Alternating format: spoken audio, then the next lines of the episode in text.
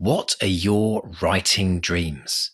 Finishing that book, quitting the day job, becoming a best selling author? Well, over four years, we've studied the advice of over 300 best selling authors who've collectively sold over half a billion books. And we are excited to announce the Bestseller Academy. If you're ready to take your writing to the next level with accountability, craft, and coaching, your bestseller dreams are now only a click away. To find out more and apply, visit bestsellerexperiment.com forward slash academy. That's bestsellerexperiment.com forward slash academy. Let's run the show. Hello and welcome to the Bestseller Experiment, where we continue to discover what makes a bestseller and inspire you to start, finish, and publish your book. I'm Mark Stay. And I'm Mark Desvaux, and this week's show is sponsored by none other than you, our lovely patrons. Thank you to everyone who's supporting this show through being a patron. And we'd like to say a very special thank you this week to our new patrons, Leela McKellar, Tanya Scott, and Mike Ravel. Thank you very much, everyone. Thank you so much. And if you want to find out what being a patron is all about and all the incredible things that you get by supporting this show, just pop along to bestsellerexperiment.com forward slash support. Mr. Stay, how are you this week? I'm very good, sir. How are you? I'm uh, listeners. I'm getting about 18 emails an evening from Mr. D. You're very busy at the moment. Oh. We're both very oh. busy at the moment. Do you want to know how are things in your world? I'm, uh, it's actually really exciting. Do you know what, Mark? I cannot mm. believe this, but we are coming up just now. If you listen to this podcast on, say, the day it comes out, the Monday, the Bestseller Academy deadline for applications closes this Friday on the 14th of August. Can you believe? I can't believe Eep. it. We've been working on this for uh, well, I, I, was looking back. You know, we've actually been working on this for over two years. We said over a year before, but we've been working on over two when we first kind of started chipping away at ideas for it. Um, so, what I will say is, if anyone is on the fence right now, if anyone's thinking about should I jump in, it starts on the first of September. It's going to be the most incredible journey for people that join. The people that are on board, we've had we're well we're, we're actually very close to capacity already. Mm, um, so you know, I'm hoping there'll be space left when, when you listen to this, but pop along. If you want to check out, pop along to bestsellerexperiment.com forward slash academy, because right there, there is the application form. Get your application form in by the 14th of August if you want to be part of this incredible journey. We are going to be working and nurturing and coaching um, the most incredible group of authors through what I think will be one of the most inspiring journeys that you'll have been on as a writer. Because we know that writing is such an isolating thing. And this group of authors, we're going to work with them to help them write their very best book over the next year. And that's going to happen through accountability. Yep. We're going to, Mark and I are going to be there, mm. um, you know, making sure that you, you deliver. If you, need, you hadn't heard the podcast from two weeks ago, you must, must listen to it on the six tips for accountability. But on top of that, there's going to be this incredible coaching that Mark and I are going to be doing twice a month so over the year, you get uh, what's that, Mark? That's that's a lot of coaching. Twenty six hours of of prior, you know, personal kind of uh, group coaching with us, and that's not even that's that's only scratching the surface of what we're offering. So um, yeah, we're working. I've got tons of people emailing asking us questions about it, and um, and all the people that have signed up. Such an amazing group. So yeah, I'm just buzzing. I'm absolutely buzzing. I can't wait to get started. That is um that is exciting thing because if you you know when you register, you, you you fill out a little form. You tell us a little bit about yourselves, and it's such a great mix. It's people who are you know experienced and you know and uh, well on their journey, and there are people just starting out, and there are screenwriters in there. There are novelists. It's such a great uh, we've all got something to learn from each other, and that's what's so exciting about it. It is actually, you know, one of the really interesting questions that pops up. People think this is a course. It's, is this a course? They ask a lot, and um, actually, it's the course is probably the course work side of it, the, the actual roadmap that we've created for writers, which is amazing. It's huge, and there's so much detail in there. But that's only about thirty percent of what the academy is. The, the course is part of it, but the coaching is a big part of it, and then the community is huge and there's yeah. so many things that you can you'll be able to do through the community it's it's like that place you know you know when you go on to facebook groups and you're desperate to ask people for help but you kind of ask a question and it gets lost in amongst you know 50,000 other people's questions. The the great thing about the community that we're building is it the whole point of it is to to ask questions, to ask for help, to get support. You know, that's why we show up in the community. And so it's it's like it's it you have to you have to want to be able to ask for help and get and get support.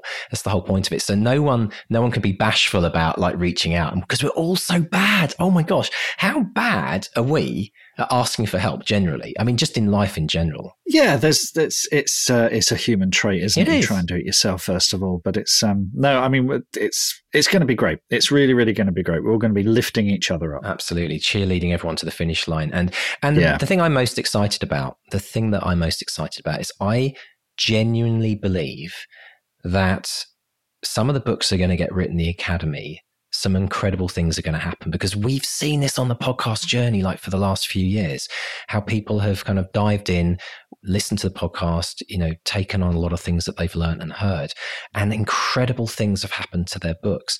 And you know what i'm most excited about mark? I'm most excited looking looking back in maybe a few years from now and maybe seeing one or two or maybe more authors that become the next big authors. You know, we're talking about not just a bestseller, but one of those names that that everyone knows in the world. You know, like mm. a Stephen King or a an Agatha Christie. Or I really believe that the. I mean, because they're out there. They're all. I mean, you know, Stephen King.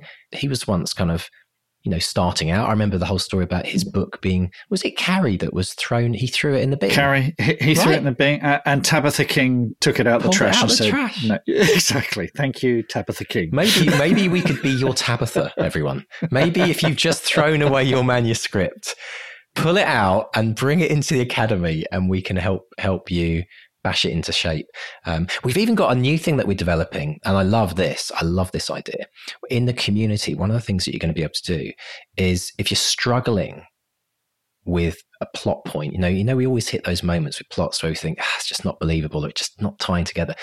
We're going to encourage people to share those bits that they're stuck with and get other people to kind of chip in with some some feedback and ideas. You know is this believable? What do you think of this? So when it's not just going to be about you know what, what do you think of my book cover? What do you think of the blurb?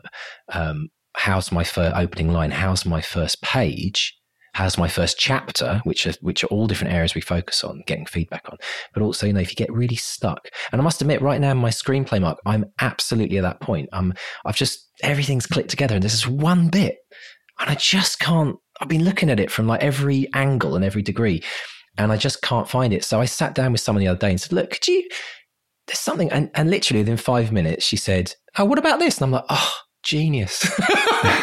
that's that's what community is about, right? So I'm sure you've been there many times, haven't you? With uh, with your plotting. Yeah, yeah. It's it's. I'm working on something at the moment with another author, which is a top secret thing. But it's a, it's an author that's been on the show best-selling award-winning author. And um, we're going back and forth and stuff and it's just so great to have have you know someone with a fresh bit of perspective uh, just bounce ideas back at you. It's it's the greatest thing. Brilliant. Absolutely fantastic. So just remind you if you want to get in on the academy 14th of august deadline get over to bestsellerexperiment.com forward slash academy.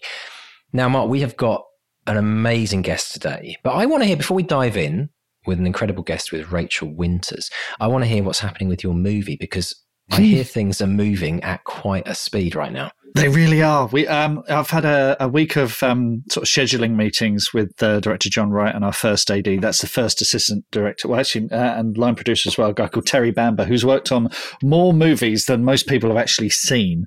Uh, it's just, this guy's a, a, an absolute legend, and so his job is looking at the script and you know looking at and saying, actually, we've got this scene in two locations. Shall we put it in one location? And just going through that and, and trying to save shave money off the budget. Mm. Uh, it's little things like when you change. Uh, there's, there's a couple of scenes that are at night that don't have to be. Set them in the day. That that apparently has saved us about forty grand because it's at night. It's you know you need lots of lighting. You, need you pay crew overtime, that sort of thing. You know it's yeah. uh, it's it's been a it's been a, a really really fun, and it just makes you think about those scenes a lot harder. How you can make them work as hard as possible, and it's actually re- it's a bit that I've I kind of always dread because you think, oh no, are they going to take the essential scene up? But no, everyone's on the same team. Everyone's throwing in ideas. I'm seeing art for uh, not just the creatures, but some of the other oh, what can I say, characters in the film and like costume design, things like that. And people are chipping. This is where you're getting really experienced people like VFX people, costume designers, makeup people, chipping in with ideas that just build on what you've already done. And it's, hmm. it's just terrific. You don't get this in you know when you're writing fiction on your own you know it's yeah. you, you, you get all these other creatives coming on board and just just putting uh, extra you know wonderful bits of polish on it. And it's it's really exciting. And the weird thing is we're recording this first week of august. We, we start shooting in a month That's you know bonkers. it's it's that crazy is... it's uh, it was when i sat down with, with terry and, and he was saying oh how long have you been working on this i said well we finished it in March. It was optioned the day we sent it out, and we're shooting in September. And his face, his jaw dropped. Uh, uh, and this just doesn't happen. Now, there's all kinds of circumstances why that's happened, uh, mainly to do with COVID. You know, we're filling we're filling a gap. I think, uh, and we've just had a lot of luck, an awful lot of luck. But there's a, hey, whoa, whoa, whoa, whoa, rewind. I'm so I'm not going to let you get away with that. I'm not going to let you with it. The reason this is happening is you've written an amazing script. it's just like the, the, point is, is that this uh, this doesn't happen to normal scripts, but the point is, is that this has happened because you've not obviously completely and utterly knocked this out of the park. And I know you're too humble to say that, but you can make as many excuses as for other people. But the reason this is happening is because you've written a great script, and I and you know what? I don't think that's a coincidence. You know, you've spent the last we dedicated really the last four years of your life diving super deep into storytelling, learning everything there is to learn. Like, honestly, when you think about it, there's no one else on this planet who's probably dived in as deep as you have. I mean, Rick, everyone else, like people writing books, you know, they're spending they're spending all their time writing and writing, writing. But what what you've been doing is is interviewing, learning, and writing, and combining those three, and that's I so yeah, I know what you mean. I know what you mean. That there's always a luck of there's always a bit of luck around timing, and it's kind of ironic that COVID's kind of worked. It's kind of helped in some ways because mm. obviously mm. the, the industry shut down. But yeah, I'm, I I just I'm just gonna take this moment to to commend and honor what you've achieved because I think it's bloody amazing. And I don't say that word very often. Be up. So I'm I'm just like enjoying just running alongside, you know, keeping up with the stories because I think this for me, this is living the dream. This is absolutely what everyone dreams of. Like what you were just saying about, you know, writing something and then seeing it literally come to life, like visually. Yeah. That's the dream. That's the dream. Every author writing, it's like imagining what would it be like if, if someone was to create my, you know, turn this creature into an actual, oh, you know, man. Yeah. right? How awesome. So I just, I think it's so important in this moment to just stop and go, it's happening and this is it and it's awesome and it's amazing. And I hope I've completely um, embarrassed you now that you can't speak for the rest of the show. no, no, no, no chance of that.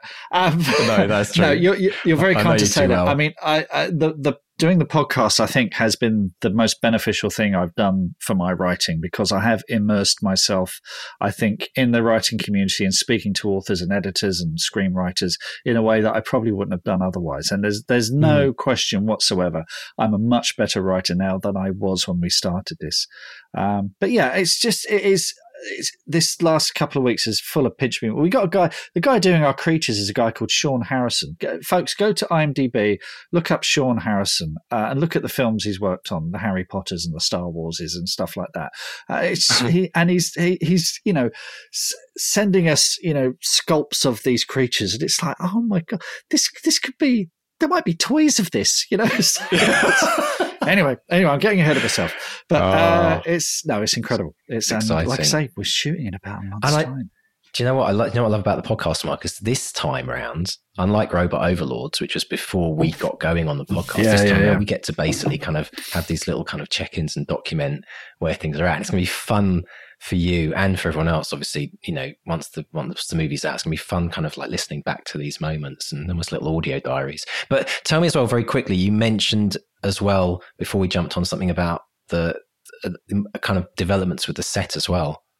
Oh yeah, well they're there it's there's a house and there's a garden, there's a wood, and they're, uh, they're building it now. And I've seen photos of diggers, I've seen plans, I've seen floor plans. Uh, they're they're building a house, an actual house.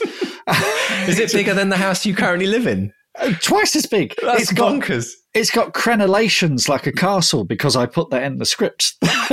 and they're like, damn you, Mr. Stay. Do you know what's so funny? When you mentioned earlier about like changing from night to day, one of the things when I've been writing the screenplay I'm working on, I've been kind of thinking about, and we did this a bit with, with Back to Reality as well. We were kind of thinking about how spectacular we could make things look on mm. film. And yet the reality probably is, it's like you're saying, you have to be kind of, you know, how can you be as spectacular as possible or as amazing as possible without making it complete and utter nightmare for the set yeah. designers and the, the VFX people and the like? But um, I've d- yeah. I've discovered the word that drives uh, uh, the people doing the scheduling up the word uh, up the wall. Uh, the yeah. word is various. So if you put various in your slug line, so uh, you've got a character maybe running around the house searching for for something. So you go interior house various. And they go oh because that's about four or five setups which and a setup takes time because you shut everything down you move the camera you have to relight uh. everything. So when you see he said the other word is montage. Yeah it's various or montage. Because i can just go oh yeah training montage you know? You've seen it in action movies where they yeah. learn karate or something or learn how to strip a gun and put it back together and then they're climbing up a rope and then they're yeah. jumping through a pool and then they're uh, you know crawling through mud. Training montage. I can just do that in a few lines that's like four days' work. the crew. You could, you could, you could, if you were really evil, like if you were like one of, imagine like the the most successful screenwriters who like say, no, everything in the script. I'm not. I wonder. I mean, who do they exist? I don't know. But you could, you could absolutely go to town. I wonder if someone's ever, as an April Fool's joke, ever pretended to option the movie and it's been a script that's been like the most impossible film to ever make and then they've sent it to their to their main man saying look we've just we've just we've just done this going to be multi-million but like you know you need to check this out and see if their like face completely dropped. Like you've got to be kidding.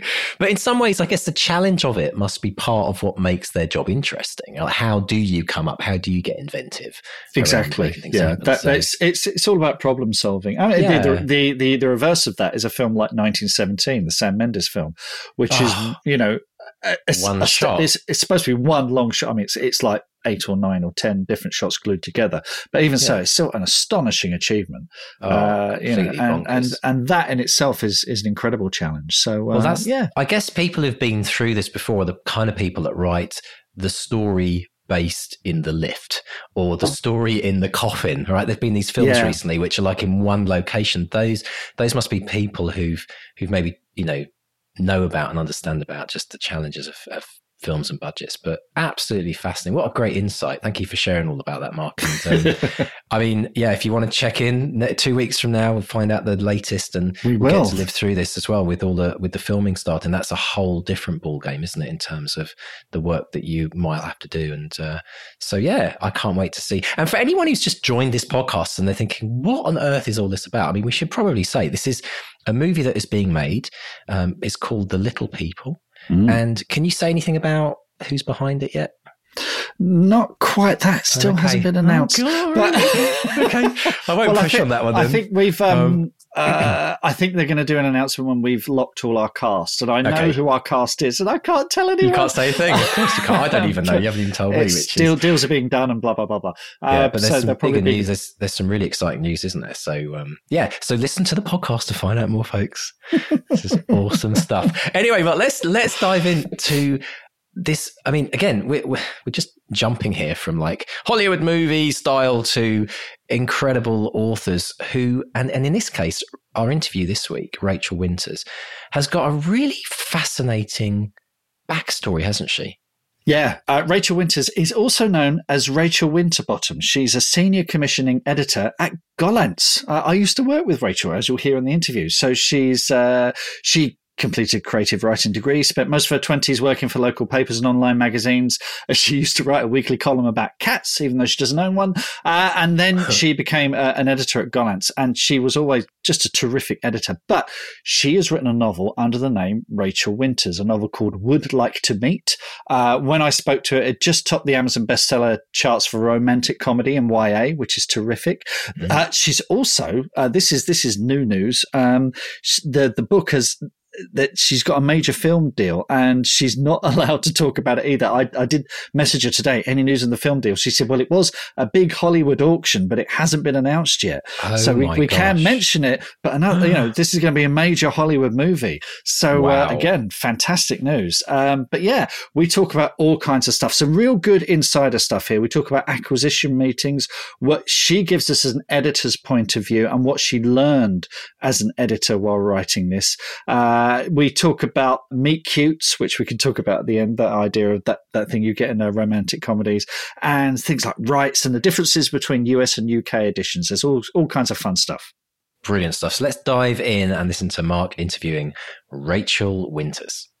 Rachel, welcome to the bestseller experiment. How are you today? I'm good, thank you, Mark. Thanks for having me. Our absolute pleasure. And one of the reasons I wanted to get in touch was because your debut, Would Like to Meet, uh, recently got one of those amazing little orange flags on Amazon, a number one Amazon bestseller in the category of romantic comedy for young adults, which I imagine is an incredibly competitive category.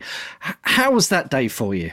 Oh, it was really lovely. Um, I um, get to see behind the scenes quite a lot when it comes to things like this. So I knew how hard everyone was working in order to get that lovely little flag.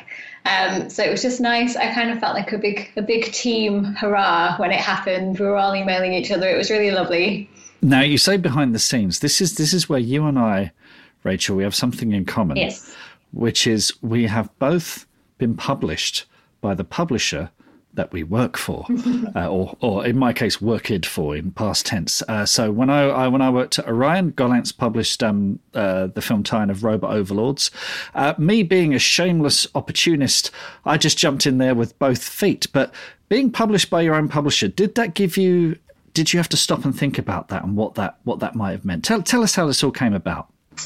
It all came about. It's a very unusual process because I do get asked about uh, being published, and I'm always very happy to share my experience, especially with working in publishing because it can be really impenetrable.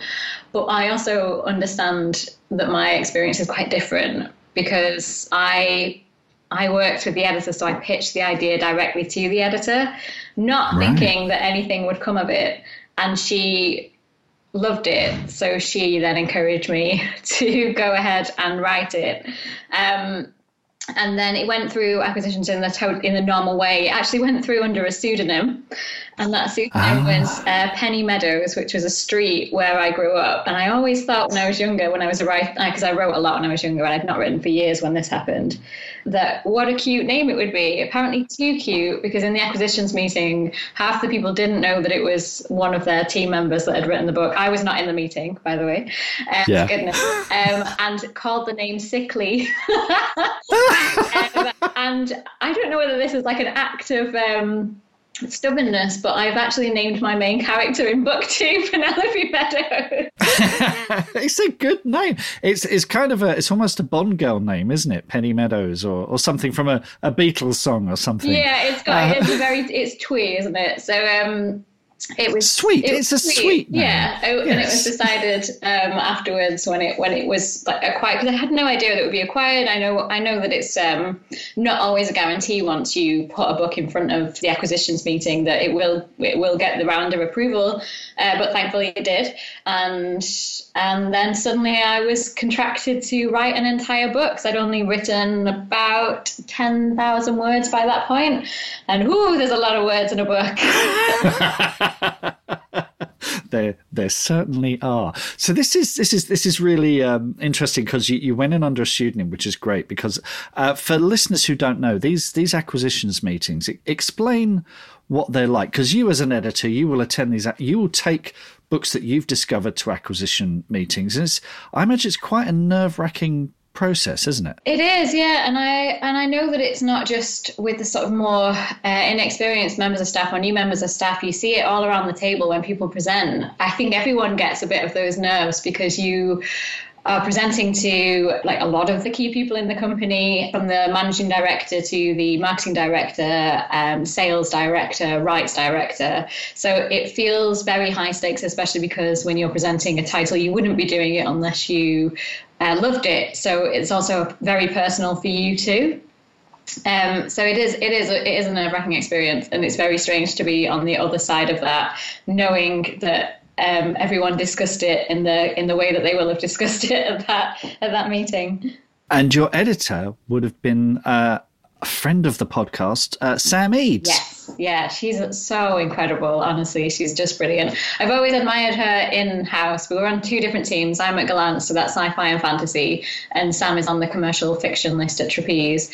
And so I've always, always admired her fire and energy and her ideas. And the books that she acquires are always amazing. So it's been really brilliant to be one of her authors. So although it is, it is obviously slightly strange to be published by your own company, but it also feels like I'm very lucky to be published by Sam and Trapeze, and also it's a separate enough team because I'm such a different genre that it, it's felt like I've had quite a separation from from the book, if that makes sense.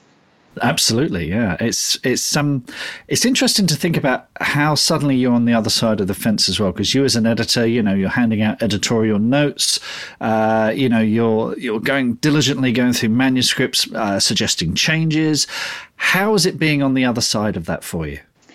Another question that I get asked, and it is a really good one, and I and and I think that it, it could be that I find it really odd because because I'm used to being the one that gives the notes. But actually, I am I always imagine it like bowling with the bumpers up. So when you first a book, I feel like kind of writing into the void, and I am not a good bowler, just as context. So I'm always throwing it into the gutter. Um, and then every now and then you might get like one pin down, and then that's the book. And then when the editorial comments come along, it's like having the bumpers up. It's like you just know where you're going a little bit more, like there's a bit more guidance. And I feel so reassured by having those voices um, and having those comments and, and not just kind of writing into the, the void of the Microsoft Word document. That's uh, such a lovely way of putting it. Yeah, it's just getting you on the right road, isn't it? Has it changed your editing method at all? Have you suddenly thought, oh, you know what? I was asking writers to maybe, you know, delete all of Act Three and completely change it, and now I'm going to be less harsh, or or does it just make you think, no, no, I'm going to make them work even harder this time? Um, does it, does it make me less harsh? Am I harsh as an editor? um, yeah, so what it has it has changed me as an editor because I am someone that likes to, and I, I still probably do this, sorry, authors, but I like to get all of my thoughts down as much as possible in the first go. And mm-hmm. they can be quite lengthy. And what I found with the notes that I've been given, because it's not just Sam that's been my editor, Sam um, went on maternity leave, so I actually had um, a few other editors as well. And also, I had the very brilliant Margo Lipschultz, who is the editor at Penguin Random House in the US, uh, who published me there. So I had a few voices on it. And it was interesting to see the different editorial styles and how they complemented each other. So, one, it made me realize that different people have different styles and that usually one editor probably is not going to catch everything. it's good to have, I hmm. think, more than one voice on it. And we do that at Gollancz. We tend to share it around, and I will always bounce ideas off people, which I find really useful because it's a really good team. But having the US voice as well, it was just like a really nice complementary rounding out of notes. And they kept them quite brief, so most of them were in the manuscript. And I'm a big one for trying to explain the notes and round them up and have like the, the lengthy editorial letter alongside it to try and make everything as clear as possible. And actually, the briefness of the editorial letter was helpful because I it meant that I could just kind of go through all of the notes within the document itself. So I've reduced down those editorial letters as much as possible and kept most of my notes then to the manuscript itself because that as an author was what I found useful. And also, the cardinal sin, which I definitely committed, is when you get through maybe half of your book and then a, the editor has put a note in that relates back to a thread that started at the beginning, and you've been working for ages on these notes. Like, why did you not put this at the beginning? Because you only just noticed this now, but you could have like. So I try and make sure that if I if something occurs to me now halfway through, I'm at, when I'm editing someone else's book, I'll go back to the first iteration of that point and just make sure that it's there because even if you do are a good a, a good writer and you read every single one of your notes before you embark on your changes, you're going to miss some. And there's a lot of emotion attached to some of these notes as well, Mark. And I'm sure that you've had it mm, as yeah. well, or maybe you're not as emotional as I am. But you you have to kind of read them and then absorb them and realize that it doesn't mean that you're a terrible writer. It just means that you you need like you need that guidance um yeah. and then go back. So i think you can miss things. So it's just that awful feeling of but i thought i'd done this. I thought the tab was tied up and now you've given me a new note. Take us back to the beginning with uh, would like to meet. You say you pitched the idea. Where did the idea come from, and, and what made you think that that uh, that there was a, a, a story in this, a, a novel in this? So the idea came from something really silly, which was a dating technique that I came up with called meet cuting. And I shared it with one of my single friends who's my age, and she was all over it. She said that she was definitely going to try it. She ended up having too much of a life to be able to do it. But my suggestion was so, how do you meet people? You meet people through friends, online dating, work. Bad idea. Maybe at the pub, like on a night out and this was obviously pre-lockdown, but we don't really do the pub anymore and online dating is exhausting. And usually when you get to a certain age you've probably met all your friends friends and maybe even dated them. And so i was like well, how can you reconstruct that in, in not being a pub not being drunk but like what is your equivalent? And that's like the kind of movie-ness of it which is meeting someone in a coffee shop. So do something that you really like doing do it on a regular basis every week in and out. So coffee shop read a book make sure that you've not got your headphones in. Like loads of like I've came up with all these little rules, and these rules kind of made their way into me where it would like to meet. And then it was just trying to put a um, spin on it that was more commercial. So then it became well, instead of just recreating the idea of a meet cute, it's actually the meet cutes from all of my favorite rom coms. Um, and that obviously is very sort of it's like a film, quite filmic, isn't it? I guess it's quite and, and I and I'm someone that's um, I've come up with ideas for authors before, and I always think about like the 360 of write. So I, I think about the idea in terms of whether it would work for screen as well as a book. And I also think of audio. So I, I kind of applied that kind of brain to my own book and just tried to think about it in terms of visual and, and pitch and everything like that. So it was it was everything that I'd done as an editor that kind of helped shape quite a vague idea of like how to meet someone in real life, which no one has ever tried ever, um, to how would this work for book? What would be the hook? What would be the interest? What would be the way in? That's really interesting. You were you weren't just thinking of it as a novel, but you're essentially thinking of the audio, potential film or TV rights. You're thinking as a, as a kind of multimedia experience. Yes, because that's how I'd done it as an editor, putting together an idea to take to an author to write. So it wouldn't have been something that I would have done before that point. I might have even thought, oh, that's a bit, you know, it's not very organic. It's it's a bit um, almost like callous, a bit cold. But it didn't feel that way when I was putting it together because that's what interests me. That's what excites me. That idea of trying to come up with something that would really work for screen. Wow, that's really cool.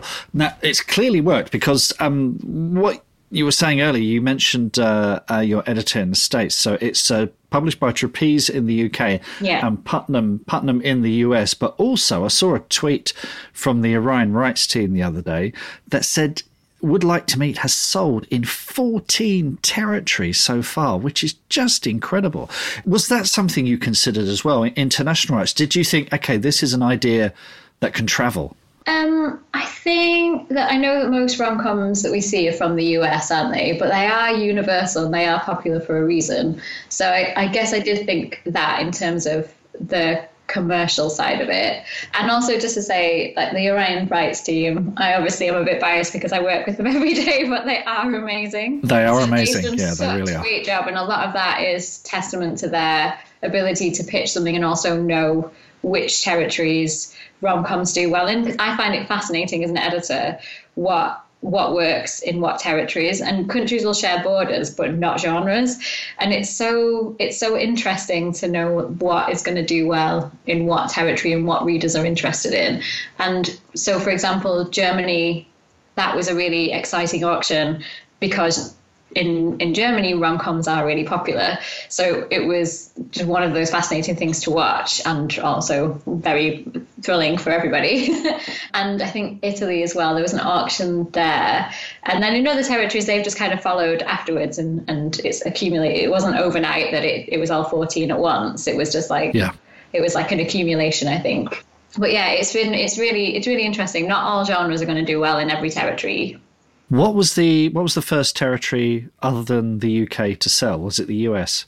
Yes, it was. Yeah, um, Margo preempted it. Actually, she leapt on it. She was looking for rom coms, and mine happened to go across her desk early from someone. I think she just heard it through the publishing grapevine. That's um. I, I, I, mean, we talk about being in the right place at the right time, but luck. It, luck. I know we don't want to believe this, but it is such a huge factor in getting published, isn't it? It is, and like, and Sam's very savvy as an editor. She was looking. The reason why I pitched it to her is because she was looking for uplifting rom com style ideas and she'd sort of seen this trend growing in fiction where people were sort of turning more towards this uplifting fiction and then then Netflix went wild around. It was just all incredible timing. So she she was savvy enough to spot that upward rise, considering the rom com hadn't really been huge for a while in terms of films. And then Netflix started to do its own rom coms, like Set It Up and To All the Boys I've Loved Before, which obviously based the book. And so it just it just kind of caught fire, I guess, but in a good way. and, it just was it was all like um, just all good great timing in across different areas not just in books but in films as well brilliant one thing we get asked about an awful lot by listeners is the difference particularly between the US and the UK and the changes that might have to be made when taking a UK edition and setting it uh, and publishing in, in the US. Was that a uh, was that a, a, a, bit? Were there many big changes? What were the what were the big changes that you had to make? So there was some funny notes from Margo, and so there were a few, and I only made I made a few tweaks. So between the US and the UK, there are definitely words words that are different. There's there's uh, one joke in particular that's different because the punchline was that it was Milton Keynes, and right. Margo had no idea what what Milton Keynes was. Uh, so she was just like, "Can you can you find a way?" To make this significant. And um, it was because one of the love interests that Evie was trying to snag was a guy called Graham who had a favorite uh, service station. and her friends were still trying to say, well, you know, maybe he's just quirky. And her response was, it's Milton Keynes. And so my, my way of changing that joke was saying, it's Milton Keynes. What was it? Home of the the cow? You know, the cow, is it the cow statues? I had right, to Google right. Milton Keynes just to see what was. I was like, I need it to show the reader who will never have heard of Milton Keynes why this might be a place that you wouldn't be thrilled about someone is their favorite. Uh, sorry, Milton Keynes people, as if as if that's an actual problem. It's specifically the service station, which I don't even know if exists. To be honest, I think it might be called something else. I was like, I feel in safe territory to just use this as a very silly throwaway joke, but my goodness, the back and forth. And another one was. Evie has, uh, so she is an assistant at a film and TV agency in London, and she attends these networking events with other assistants. And at these events, she has a three drink rule, which is a common rule. I believe, uh, in UK drinking circles, which is that you never have more than three drinks. Um, right. And Margo's note was, if I had more than two drinks, I would be on the floor. What is she going to say here? And then Sam had her comment was, "Lol, Margo, you obviously have not seen the the UK, the UK publishing drinking scene. This is perfectly normal stat."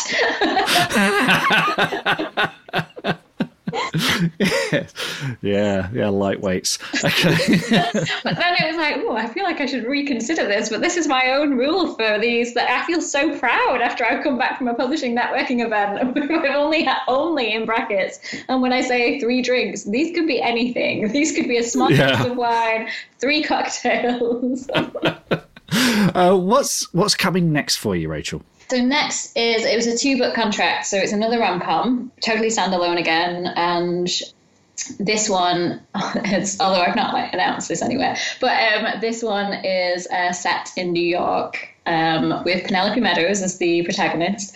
Um, yes, and it's about a girl who thinks that she has everything planned out, and then her fiance or would be fiance uh, dumps her in the middle of a huge flash mob style proposal in Times Square.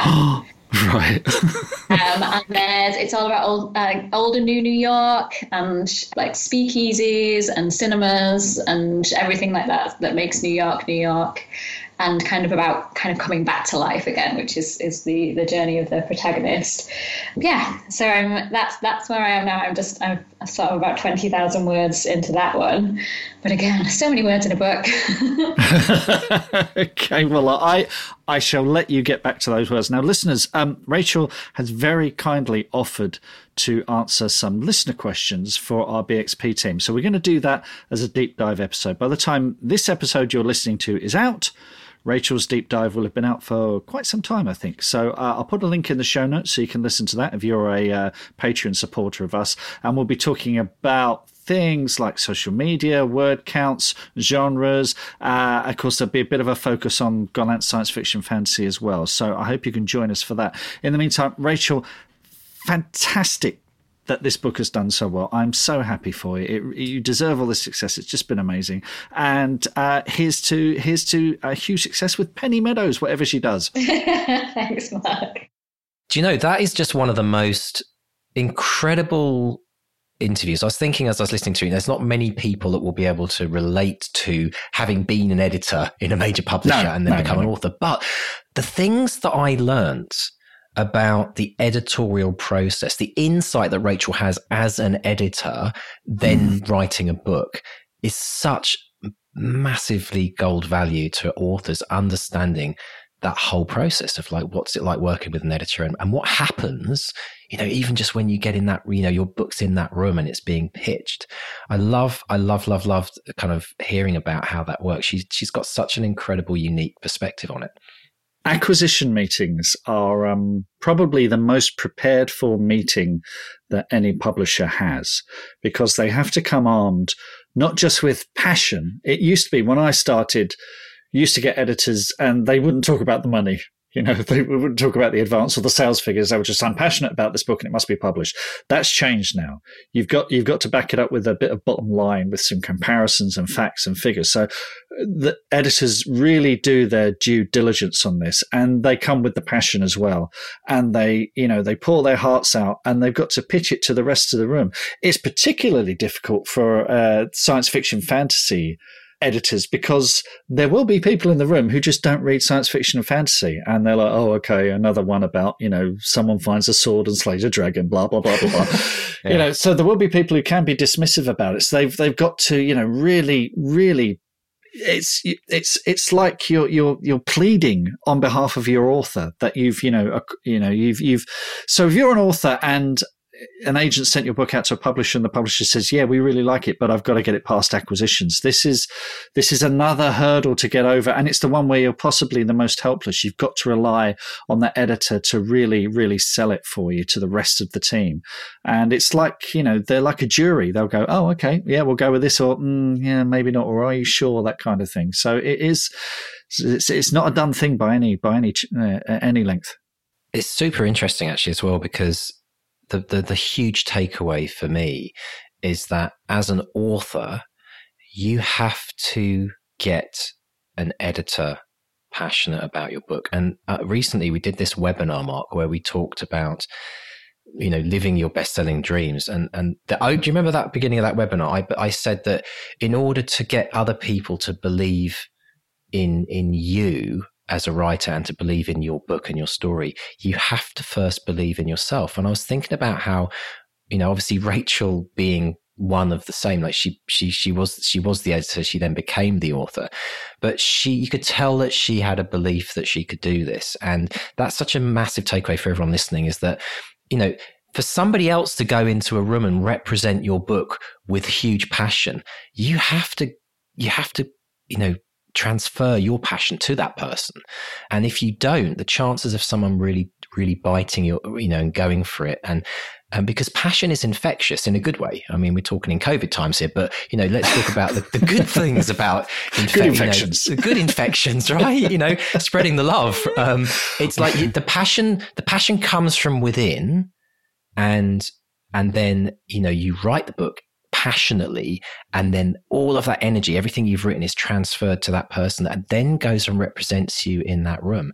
And weirdly enough um, i mean i have to say this because we're going to be doing a lot of work in the academy about that. We're going to be talking about why it's so important. How do you get that self-belief? If you don't believe in your writing if you keep thinking oh uh, you know, I need, I need, you know, I need another year or two before I become a good writer. No, no, no. No one's ever going to give you permission to believe in yourself. You've got to start with that. And, and it's a mindset shift.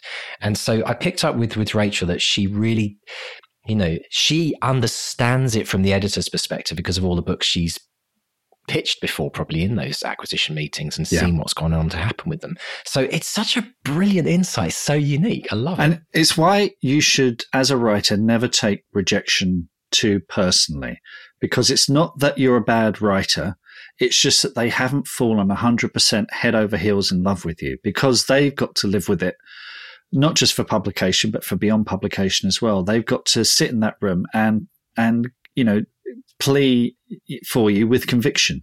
And if they don't believe in you 100%, and I've seen, I have seen it happen where people have kind of either inherited books from another uh, editor or whatever, or they've taken it on just because they think it might do well, and it you, you can see it's kind of yeah, this isn't going to work. Yeah, you don't believe exactly. in it, you know. Yeah, so absolutely. It's, um, it's, that, it's so, almost in the stars. I think as well, it's it's super important when when you're you know when you're writing that you have to write with this confidence. You have to write with this belief that it will get good. And it's just a mindset shift. This is the crazy thing. It's like you can either choose to write not feeling very confident, or you can almost become an actor in your old writing world and become play that role of right today i'm going to sit down and pretend i'm stephen king and i'm going to write like stephen king would you can do that you can like we all we all made make make believe when we're kids and we all used to do school plays and amateur dramatics and things you know become that character well, and they, um, write with confidence do you, I mean, putting together the academy, we've been listening to lots of clips, and of course, the Ben Aaronovitch episode, which is a fantastic episode. He says, uh, he says, you know, he starts every day by going, "I'm going to write the best thing ever." You know, right. you have to go in and think, right, this is going to be amazing. This is yeah. going to be great. It's not going to be, you know, perfect first time round, but it's going to be the best thing I can possibly do. And, Absolutely, uh, and that, and that's the irony. That is all you can do, the best you can possibly do. But most people sit down, most people sit down every day, Mark, and do the worst they can possibly do. right? That's the reality of most most authors' lives. They sit down, they're like, oh, "It's never going to happen. I'm not good enough. No one like this is rubbish story." Now, all the things that challenge us. It's the most mentally challenging occupation, probably um, in the world, because you're kind of lost inside your own thoughts and mind. And so, how do you even have that? But you then look at Ben's success. You know, yeah. huge success, millions of books sold now. He's the he's the guy that when I, you know, when I used to when airports used to be open, I used to trot through airports, see his book there in W. H. Yeah. Smith or whatever. Like, and and and there's no coincidence. It's no coincidence that he's there because he does that. He sits sits down every day and says, "I'm going to write the best book ever. I'm going to write the best I can today," which is all we can do. But when yeah. you say that to yourself, then you're increasing your chances of becoming a best-selling author by a million percent. Absolutely. Absolutely. It's bonkers. So so obvious to us now, isn't it? Yeah. Speaking of big numbers, I love this idea uh, that Rachel said. She thinks about the 360 degrees of rights, the 360 of rights. This idea that it won't just be a book. Can it work as audio? Can it work as a film? Can it work as a TV show? And she applied that to her own idea. And of course, this has clearly paid off because if she's had a an auction between Hollywood studios, then that's uh, that's a you know, obviously we can't all do that depending on what you're writing, but if you're writing commercial fiction, particularly romantic comedy, then why not think, okay, this could be a movie with, you know, hot actors playing these great parts in a Hollywood movie? Why the hell not? Absolutely. Well, it's it's where the world's shifting to. Actually, you know, we've seen it in music. There's this whole idea of 360 degree contracts, where a company like Live Nation, for example, has everything. You know, they're doing the the live shows, they're doing the merchandise. They've, you know, it's even in in in football now and soccer around the world. You know, the when when when a player like Ronaldo or Messi is signed to a major football club, you know, it's not just about getting that player to to stick the ball in the back of the net for the team. It's now about owning the rights to their uh, their shirt and the shirt sales and all the things, and even some of their merchandising lines and things. So, you, know, it's a whole brave new world, and we need, you know, if you want to increase your chances of commercial success with your writing, you need to understand and learn about these things, and they're super important. So, I mean, give us a very quick rundown, Mark, of of the different kinds of rights that you have. I mean, obviously, you've got your domestic rights where you sell your book. You've got your international rights. International rights, which you know, she's uh, Rachel's book has sold in at least fourteen territories, probably more since. Uh, you've got yeah, movie rights. Uh, you could have gaming rights, games, gaming rights. You've got um, large print actually, which can be quite lucrative. Mm. Uh, so large print rights. Uh, you've got audio rights, of audio course. Books, yeah. You've got uh, dramatic rights, which uh, you know, not just theatre, but can also be radio dramatization, which is separate to audiobooks. Those can be two different things. And again, that can be quite. If you get sort of a BBC Radio Four uh, dramatization that can that can reap dividends. Uh, you've got extract rights, so people might want to run an extract in a magazine. That happens, you know, they have to pay for that. So yeah, it's uh, there's so many. I tell you what, Mark, we need to do we need to do a whole section in the academy about rights because I think this is. I mean, when you just said extract rights and large print rights, I'd never even thought of that. Didn't yeah, even realize yeah, those yeah. existed. I guess there must also be. You know, I often look now on Netflix. I mean, just actually, what was it? Just today, yesterday, I saw this new Netflix show, which is the big thing that's coming up. I don't know if everyone sees it, but it's coming up. It's the big, you know, the big kind of head a header of my Netflix page. Um, and it's a US version of the show in the UK about dating. But it's specifically, I'm trying to remember the name of it now, but it's the show that has, and everyone's probably screaming it, oh, it's this one. it's the show where it's people who dating who've had kind of challenges. Do you remember that show? Have you seen that show? I absolutely brilliant. I I kind of think I know what you mean. I don't watch those shows, so I'm not entirely sure. But I, th- you know, it, people have it's said your, the closest. It's, it's, not your thing, Mark. I can't. I can't understand no, why. Pe- people have said the, the, closest thing to being a ghost is listening to a podcast and knowing the answer to the question. That the two, so it's like you're shouting, "It's this! It's this!" Why can't? okay, I'm on a mission now. I'm gonna before the end of this show, I'm gonna find both of those shows. So let's keep talking. I'm going to mention it later on. But um, but yeah, the whole thing about rights super important because you know that ultimately is the the sustained sustenance, isn't it, for an author? I mean, that's where you get your royalties, and and it's not just about writing that one book and getting your your ebook royalties. There's so much more. There's so much more out there with a successful book. So yeah, fascinating. Absolutely, Mom. absolutely. Mom. What about the bowling analogy? I thought that was pretty amazing as well. It's the first time I've heard that, and that was a really yes, good analogy. Yes, uh, you're saying so getting editorial notes is like bowling with the bumpers up, uh, and it is, it is, it is, it's someone's on your side.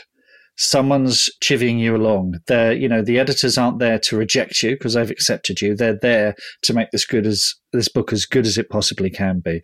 And I, funny enough, just today I, I, finished the copy edits on my new book, and you know that's gone through my editor and through my copy editor, both of whom have just been absolutely amazing. And um, you know, it does buoy you up. It does give you the confidence that you're kind of on a, a home straight of sorts. And their advice, you know, is uh, you don't always have to agree with it you know, there was mm. um, there's a section in my my new book where a character is going on about this extended family. Well, she's the cousin of this person who's an aunt of this, and she's the sister of so and so. And the copy editor's going, I can't make any sense of this. I was kind of like, that's the point you know, because certainly on my family, I've got you know Irish Catholic on one side and then baby boomers on the other. I've got eight or nine aunts and uncles on either, both on either side of the family. You know, so I've got this very very convoluted family tree, uh, and uh, you know I've had to draw diagrams for people. But that thing of you know, so that you can listen, they can advise, and then you can it, it, it enables you to go forward and and give you confidence to do your own thing. Yeah, fantastic stuff. Fantastic. And um, I just I just think that it's, super useful for everyone. You know, even if you're a even if you're an independent author, which I think many, um, almost the majority of people listening to this this show are, to understand that process of what goes on in the room and what happens with a with an editor when they're pitching is super useful because it's obviously one of the steps that helps a novel become as good as it can possibly be. And um, you know, for people who aren't necessarily going down that route of trying to get a major publisher, although I'm sure everyone would, you know, no doubt most people would be happy to take an opportunity if that came along. But for people that don't, you know, working with an editor is still a very important part of that process. So everything that that Rachel talked about today is so is so relevant to to anyone who just wants to get to that place where Rachel now has. And I can't wait to find out. Oh, I just want to know what's going on with the film now. That just seems yeah. utterly bonkers that that's happened so quickly as well. It just seems like a very again a very fast turnaround. Whereas we're so used to, aren't we? We've talked about this for quite a few years about how long it takes a book, you know, to be written and get published. But I think I think the traditional publishing world is kind of catching up with the speed of how a lot of people, you know, like Shannon Mayer and these independent authors we've interviewed, can literally write books and put them out within a month or two. Well, I think, I, I think there'll always be that the thing is that the, a lot of the slowness is led by the retailers because they want to know what's coming six, seven, eight, nine months ahead of uh, yeah. of those promotions. So there's there is always that. I mean, I keep talking about my book. I've not announced what it is or who the publisher is yet because we're holding off because yeah. we want to, you know, we want to go we want to go out with the artwork, and I know the artwork is only. Uh, I know we're talking to the artist now about when the artist can fit it into their schedule to do the art. So we, we're still weeks away oh from announcing this thing. It's out in February. Yeah. you know, so. Oh my gosh! I think though, I think that it's going to catch up in a bit of. I always look back to when I. Do you remember in the well, obviously when we were kids in in England? I remember back in when we were like you know eight or nine, you'd see these movies coming out in America. Do you remember that? And it would be like three Years. or six months before they yeah. came over to the yeah. cinema. Like, people in America don't realize this. Us Brits, we used to have to wait for like three or six months, we'd see, you know, there'd be the movie playing. We'd say, oh, yeah, we're going to have to wait for that now. And then the same happened, didn't it, with, with, with video. Do you remember that? And then DVDs, yep. everything yeah. would come out later. And I think what's going to happen in a similar kind of way is that we're going to see because of what's happening in the indie world and the speed at which people can put things out, I think it will actually eventually we'll see a reduction in the amount of time in the traditional world because I know that there's lots of things, but everyone's going to be pressured to kind of make things happen quicker. And I, I, bet you in five years from now, it won't look anything like it does now. Well, that's that's where digital first is changing things. So you you know you have publishers like uh, Bookouture and Hera who do a lot of digital first and can because there's only four or five major digital re- retailers, and really only one that that can make a huge difference. So they can have a much much quicker turnaround. I mean, it has been mentioned that my book might come out digital first this year, and then a paperback next year. Oh, but that's um, so again, that's still kind of a bit up in the air. But uh, but you'll hear it here first, folks. but yeah, you're right. Things are changing as if there's no, not enough great stuff happening. Listen, I found I've found the, the, the names of these shows. The oh, Channel Four show was is called The Undateables. Oh yes, it's, it's yeah, beautiful. Yeah. It's like a really uh, it's it lovely. Such a great yeah. insight into the challenges that some people have, and the, the the version I think I'm pretty certain this is like literally the US version of it that they've just done is called Love on the Spectrum, and that's the thing right. that popped up yesterday. And so I was just going back to the right side of things. I, I was I was thinking about, you know, things like The Office, for example. If your if your book became, you know, a series in I don't know in the in the UK, for example, you know, there's uh, there's rights potentially where it can be converted for a US audience or even a Chinese audience or you know a, a Spanish speaking audience and that must that must be another potential opportunity rights wise as well. I don't even know if there's a name for that, repurposing rights or something. Well, it's it's just you're just selling international rights and they're they're remaking it, and you know, it's like so you're the show creator, aren't you? I guess, yeah, the, the yeah, con- concept yeah. creator rather. So yeah. anything a book can turn into any one of those things, which for me is super exciting. It's not just a one and done thing. It's it, it's it's a multi headed opportunity of of um, you know and, and again if you write things with that in mind like yeah i wonder if this could be adapted for a different audience you know write it really in a really british way or a really us way and don't try and pander to every single person's needs because it can always then be converted and if the story's great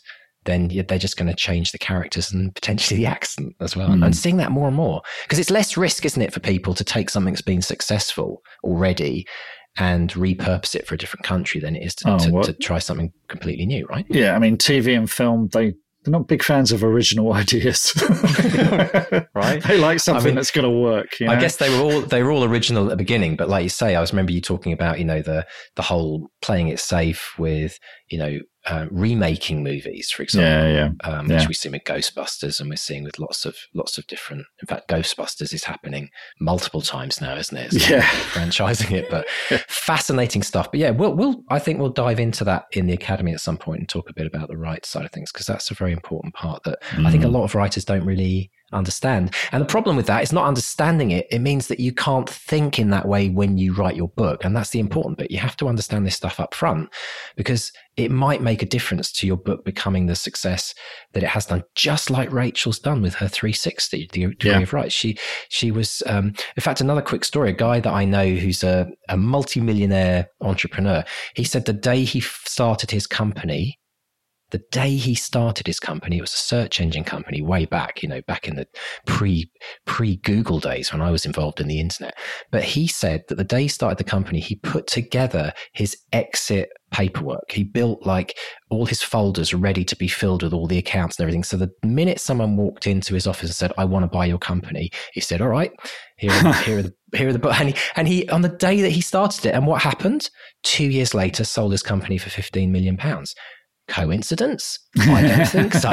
Right? So if you want to succeed with your book, start with the end in mind. Start at the beginning of what, what do you want it to become? Do you want it to become a Netflix series? Do you want it to become a major Hollywood movie? Learn about those things before you start writing it and then write it with that in mind.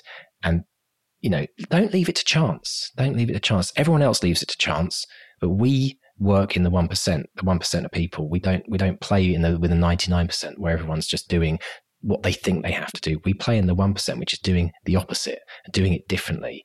And, you know, without wanting to bang on about the academy again, that is what the academy is all about. I just have to say it. And that's why I'm so excited about it. This is life changing for people when they come in. So anyway, I promise I'll very, stop about the academy. very, very Um, excited, folks.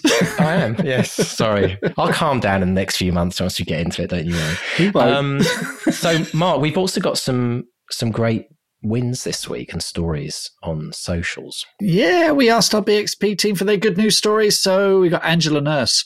I'm sending out submissions to agents this week with fingers and toes crossed that it- it'll be good news. Finished first round of rewrite for another book and feeling positive. Good luck with that, Angela. Got everything crossed. Uh, Tanya Scott got in touch. Now, Tanya, new patron. Uh, welcome to the gang, Tanya. Uh, she said, I had a BookBub this week and got up to 250 in the Amazon store. Very pleased. Congrats Fantastic. on that. Sage Gordon Davis, she said, My friends clubbed together to help me get a new domain and web hosting package. I'm very excited to rebrand and relaunch. So there's Sage there, thinking not just about her writing, but the brand and the image that she puts out into the world. Sage is ahead of the game there, way ahead of the game. So good, good luck with that, Sage. Ian Sainsbury's also said, oh, a very long standing friend of this uh, podcast, he said, first BookBub came in for September. Audible organized a virtual blog tour for Clockwork Sherlock this week, and the reviews have been good so far. I Had foreign rights acquired from Macedonia. Macedonia. No. Now, the- It's all now when- Ian said, because Clockwork Sherlock is his uh, Audible original. This is an audio uh, drama that he's written for Audible. And uh, it sounds terrific. But when he sat down and wrote that, did he think he'd be selling the foreign rights to Macedonia? Do you know what? Anything's possible in Ian's world now. Absolutely. Oh my gosh. Abigail Mann said she's seen the cover of her second book and loves it in capitals. That's probably one of the most exciting moments, I think. I remember when we got our cover for Back to Reality and and all the different versions. It's it's that bringing to life moment like we talked about with your movie, Mark, isn't it? Yeah, absolutely. And this, you'll like this one. Uh, Josh Atkinson says, getting my Patreon on the auto run so I can focus on the Bestseller Academy at the end of the month. Josh is joining the gang. He said, in less than a week, I've written, edited, and scheduled eight 500 word short stories on Patreon and is about to finish his ninth. Uh, so Josh is a very, very, very busy guy. So congrats on that, Josh, and looking forward to seeing you at the Academy. And uh, last of all, Robin, Robin Sarti, who who has done the the marvelous A is for Apple anthology, uh, which is fairy tales, sort of re, rejigged fairy tales as short stories, just wonderful. Uh, she says, I, I was invited to write a short story for an anthology. It's being organised to help save the home of a 79 year old lady who is being bullied out of it. So, folks, yeah, this is a very sad story. Um, so, uh, Robin, uh, we'll put a link in the show notes if people want to look at that and maybe help this this 79 year old lady out and help her keep Oh, her home. So, um, absolutely. good luck with that, Robin. Got everything, got everything crossed for that. And our friend Tom Foot has actually created a brand new verb mark. I see. Know about that? Yeah. Tom said in response to Josh Atkinson joining the Bestseller Academy, Thomas said, I'm jealous that you will be academying. academying. I love that. Try and try and get that past a copy editor, Tom. Uh, well, uh, yeah, absolutely. well, you know what's funny is that what, what, I love about the BXP team is they always come up with these great names. It's so fun. Um, so experiments is the is the BXP team, and somebody said, well, everyone in the academy needs to be an academate. So there you go. We've we come and become an academy. It's uh yeah, we've got lots more fun fun ideas to be developed there as well. But well done to everyone. You see, this is this is what this podcast is about. It's about celebrating your successes because we know that when you sit down to write today and tomorrow and the next day, it's hard work and, and so much of your time is spent writing just putting those words on paper. So you have to celebrate. So please, please celebrate with us. Tell us what's happened that's great in your in your world. Um, it's not only great to acknowledge it and and get a mention on the podcast, but it's also amazing because your role as a writer is to inspire all the other writers that are struggling. You know, and so when you you might not think it's a big deal if you just got your new cover, but I tell you what, there's 99% of other authors out there that have never ever had a cover finished because yeah. they've not got to that point yet. So tell us what you've been doing. Drop us an email. You can come to the website bestsellerexperiment.com. There's a contact form there. And you can drop me and Mark an email. We read every email. We always try and respond if we can. Um, but but tell us your tell us your wins. We want to hear about your successes and celebrate them with you. We do indeed. Hey, if you've enjoyed this podcast or or any of our podcasts, please subscribe, rate and review on iTunes on your podcast catcher of choice. Uh, a big thank you, as always, to our editors, Dave and JD. And get in touch, find us. You can find us on Facebook, Bestseller Experiment, Twitter and Instagram at BestsellerXP, or pop over to bestsellerexperiment.com. There's a contact form there. You can drop us a line there as well. Excellent stuff. And if you are new to this podcast and haven't even heard about a book that Mark and I have written called Back to Reality, it is out, a bestseller and for sale. Please jump. It's a perfect summer read. It's a perfect summer read. I think it's uh, it's one of those books that often the people say, "Oh, great, great book," just to kind of escape, especially through COVID. So go go check out that. We've got an audiobook version of it as well. Was it now about 125 star reviews? I think we've got on Amazon. Mark? Looking, not that it's, I look every day, but you know, I mean, it's the feel good book of the century, people. It's the feel good book of the century, and we love it. And also, I don't know if I've mentioned this, Mark, but we're launching an academy uh, on the on the first of September. So if you want to put your application in. I don't know if I mentioned the URL, but I'm just going to, just in case you came in late, it's bestsellerexperiment.com forward slash academy. All right. And I promise I'll never mention it again on the show. He's, he's a man until obsessed. next time. uh, but listen, have, have an amazing week, everyone. Have an amazing, amazing writing week. Uh, if you haven't joined the BXP 2020, the 200 word a day challenge, the free challenge that we have, pop along to bxp2020.com. We are closing in, folks, on 10 million words. Ooh. So we want you to become a part of that community, get writing, bank your words with us every day. Tell us how much you've written. It's your first step to accountability. It will make you write and join the, the, the, the it's now, I don't even know how many people have written and finished their book already this year. I have. Having, yeah, you have. Your Help missus me. has. We, we've got loads. We've got absolutely loads of them. So this works if you are struggling really with your writing, folks, get over and register right now. bxp2020.com. So, Mark, best of luck over the next couple of weeks with the uh, incredible journey with the movie. Fingers yeah. crossed that everything just keep keeps rocking on. Mm. Can't wait to hear more on that. And we'll have another amazing guest for you in a couple of weeks. And we'll have a rerun of some incredible guests that we've we've interviewed in previous shows next week. So thank you so much for joining us. Have a great writing week, and it's a goodbye from Mark One and a goodbye from Mark Two. Goodbye. Goodbye.